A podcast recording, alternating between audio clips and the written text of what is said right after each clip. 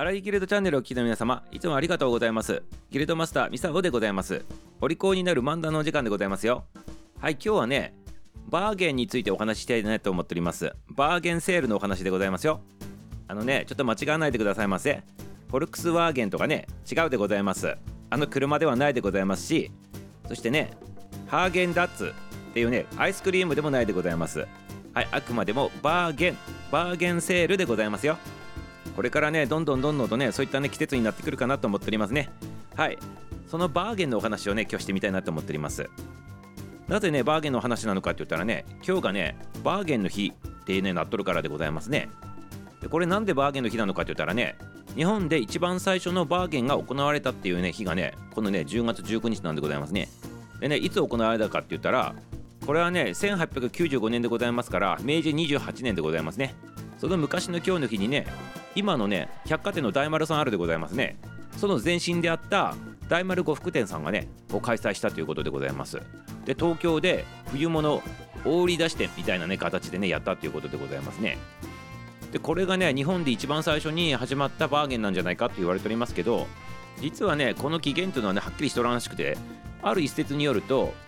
1923年大正12年のね8月にはねもう行われとったんじゃないかと言われております。でこの時にはどこがやったのかって言ったら三越さんでございますね。この三越さんが行ったのやつが最初なんじゃないかっていうね2つのね説に分かれとるらしいでございます。ただね今2つの説があるって言ったでございますけど実はねさらにさらにでございますけど江戸時代からもうね呉服店ではバーゲンがやられとったんだよとそういったねこともあるんでございますね。これは今言ったねあのー、大体皆さん今聞かれて思ったかなと思ったんでございますけど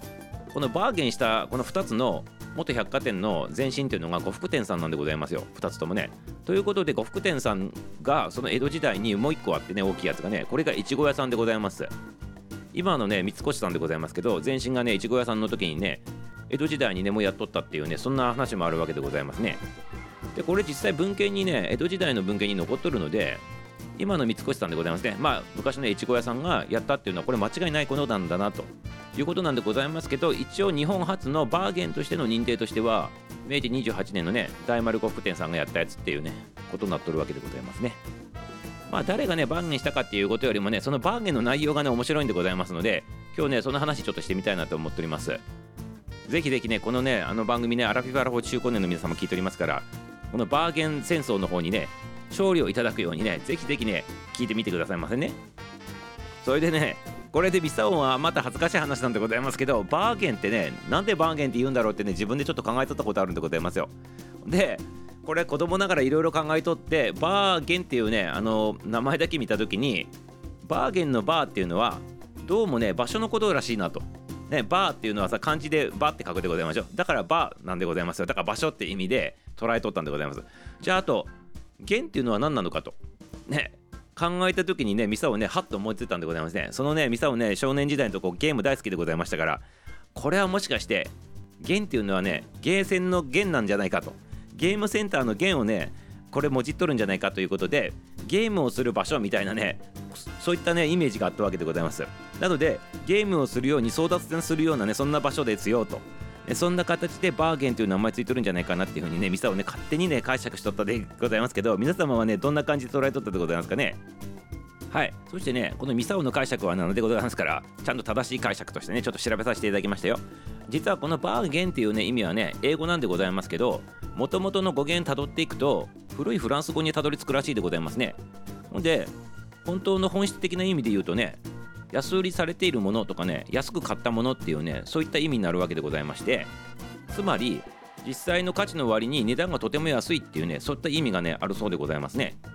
なのでただのね安いっていうね意味ではなく価値があるやつを安く手に入れるっていうねそんな意味自体があるということでございましてまさにねバーゲンセールっていうことでございますね。でこれ呉服屋さんが江戸時代そして大正明治とねセールしたっていう話冒頭にしましたけどねこの当時着物っていうものに関しては綿とね絹っていうのがね素材としてあるわけでございますよ。でもちろん絹の方がめちゃめちゃ高いわけでございますけど普通の庶民の人たちっていうのは絹のね着物ね普段着ないんでございます。着れないんでございます。高くてね。そしてこの江戸時代とかね着物買う時っていうのは呉服店で皆さんね着物買わないんでございますよ。あの絹の着物でございますから買えるのはね大名さんとかね武士のね上の位の人とかねあとお金持ちの人そういう人たちしか買えないわけでございますじゃあ庶民の人たちはねどんなねところで買っとったかって言ったら呉服店さんじゃない古着物屋さんみたいなとこがあって、ね、そこでね綿の着物を買っとったっていうねそういった生活なんでございますけどまあ、バーゲンっていうのはね価値の割に安く手に入れることができるっていう意味だって言ったでございますね。ということはこの呉服店さんがやったバーゲンセールスっていうのは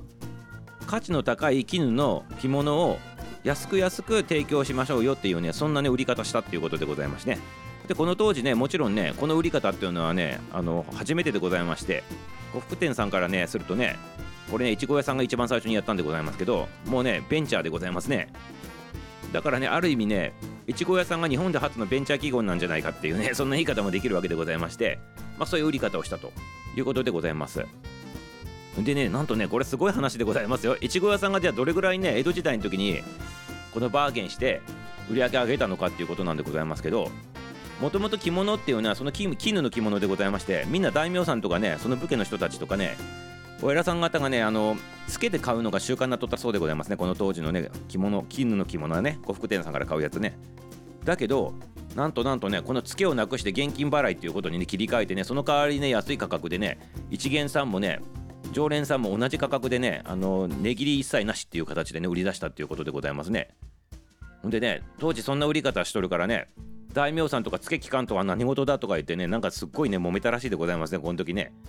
それでもね越後屋さんはねそれやり通してねなんとこれすごいでございますよ。1日の売り上げがね今の貨幣価値に、ね、換算するとね約1500万円ぐらいずつ売り上げとったっていうことでございますよ。そして年間なんと45億円でございます。よ今の貨幣価値でいうとね。今のあのなんていうの全国展開しとるあのなんていうのこのデパートの総売上ではないでございますよ。この当時ねそんなビールとかないでございますから一軒でございます。一軒のお店から年間45億円の売り上げを出しとったっていうことでございましてこれすごくないでございますかね。もう完全にベンチャー大当たりっていう感じでございますね。でこれによっていちご屋さんもあのだんだんとこうもっともっと大きくしていってね今の三越になっていったということでございますね。でもねこれねやっぱね人間の心理ついとるわけでございますね。時代変わっても人間心理っていうのはずっと変わらないでございますからうまいことねやっぱりね商売する人たちはそういうの研究しとったか知らないか分かんないでございますけど本当にね人間のねその購買心理っていうのをうまくねあのこ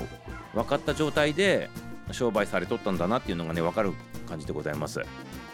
やはりこの当時絹の着物着るっていうのはねみんな憧れとったわけでございますから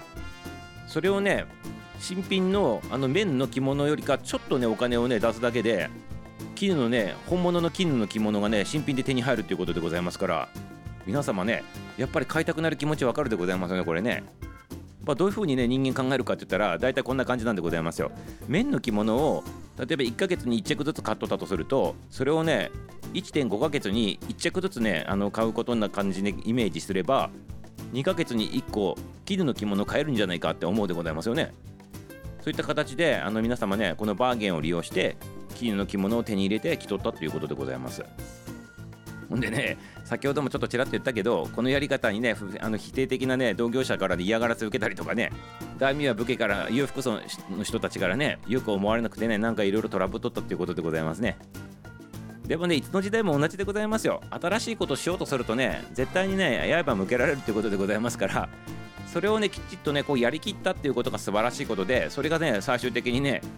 あのね三越さんになってたってことでございますからね誰も文句言えないでございますねこれね。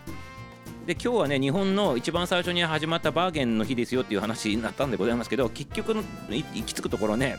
日本初のベンチャーの話みたいな感じになっておりますけど皆様あの話がそれていってしまってすいませんよということでございますけどまあいいんでございます。これいつもアドリブでやっとるやつでございますからね、え、お付き合いいただければよろしいかなと思っております。はい。